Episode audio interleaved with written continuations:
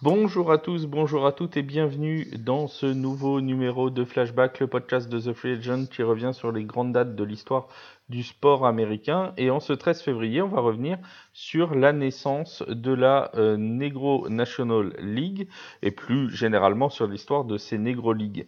Cette histoire est intimement liée euh, à la ségrégation raciale qui a eu lieu pendant de, de très nombreuses années aux États-Unis puisqu'au XIXe siècle, quand des clubs noirs de baseball se forment, euh, ils n'ont pas le droit d'évoluer avec les clubs blancs. En 1860, le club des Philadelphia Pigeons va demander, c'est un club noir, il va demander d'intégrer la Ligue blanche de baseball, mais cette demande va être rejetée. Néanmoins, lors de la création de la Ligue nationale de baseball en 1876, quelques joueurs noirs évoluent de temps à autre euh, dans les, clubs blancs et la Ligue nationale ferme les yeux jusqu'à ce que euh, cela commence à, à, poser problème à certains propriétaires et en 1887, il deviendra formellement interdit pour un club évoluant en Ligue nationale de baseball ou en Ligue mineure de faire jouer un joueur noir. De ce fait, une première Negro League va alors se créer à la fin des années 80. Elle va tenir une seule saison, elle comprendra 10 franchises. Puis l'année suivante, la National Colored Baseball League va prendre le relais elle aussi pour une saison avec cette fois euh, neuf franchises. C'est alors qu'une multitude de Negro League vont se succéder entre 1885 et 1920 avec à chaque fois un nombre de clubs différents, des clubs qui seront différents et on n'a pas d'homogénéité euh, dans cette Negro League. La véritable histoire de la Negro National League va démarrer en fait dans l'esprit d'un lanceur, Rube Foster, euh, qui est un lanceur euh, qui évolue à Chicago et il va euh, fonder dans les années 1910 le club des Chicago American Giants. Il va alors se donner pour mission d'uniformiser toute cette ligue et ces clubs de baseball noirs et c'est ainsi que les propriétaires de différents clubs de baseball euh, noirs se retrouvent euh, le 13 février 1920 à Kansas City pour donner naissance à la première Negro National League. Cette ligue, qui est donc née il y a jour pour jour 102 ans, a tout de suite eu un, succès immédiat avec plus de 200 000 euh, spectateurs pour la saison des Chicago American Giants par exemple. C'est donc un succès populaire immédiat, notamment évidemment dans la population euh, noire.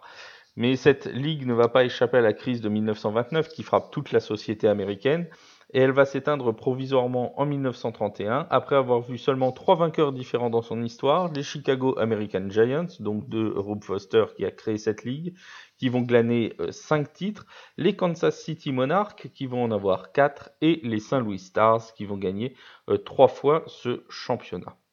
En 1931, donc la Negro National League première version cesse d'exister et en 1933, la New Negro National League, la seconde version de cette euh, ligue euh, nationale noire, va voir le jour. Euh, cette ligue va comprendre un peu plus de franchises que la première version et elle va être suivie par sa petite sœur, une autre ligue noire concurrente, la Negro American League. La New Negro National League va alors décider de se lancer elle aussi dans un All-Star Game. Il faut savoir qu'en 1933, c'est le premier All-Star Game de la Major League Baseball et la Negro National League va dire nous aussi on va faire pareil avec euh, un All-Star Game réservé aux euh, joueurs euh, noirs. Cette nouvelle ligue de baseball américain, donc la, New Negro National League, va avoir un, un succès énorme on estime qu'environ 3 millions de fans viendront dans les stades de cette ligue euh, dans la seule année 1942, donc c'est un véritable succès euh, populaire. dès lors, on peut se demander pourquoi est-ce que cette Negro National League n'a pas continué. Ce n'est bien sûr pas dû euh, au manque de public, comme on vient de le dire. C'est dû tout d'abord à la mort du patron de la ligue, Kenenso Mountain Landis, qui en 1944 va décéder.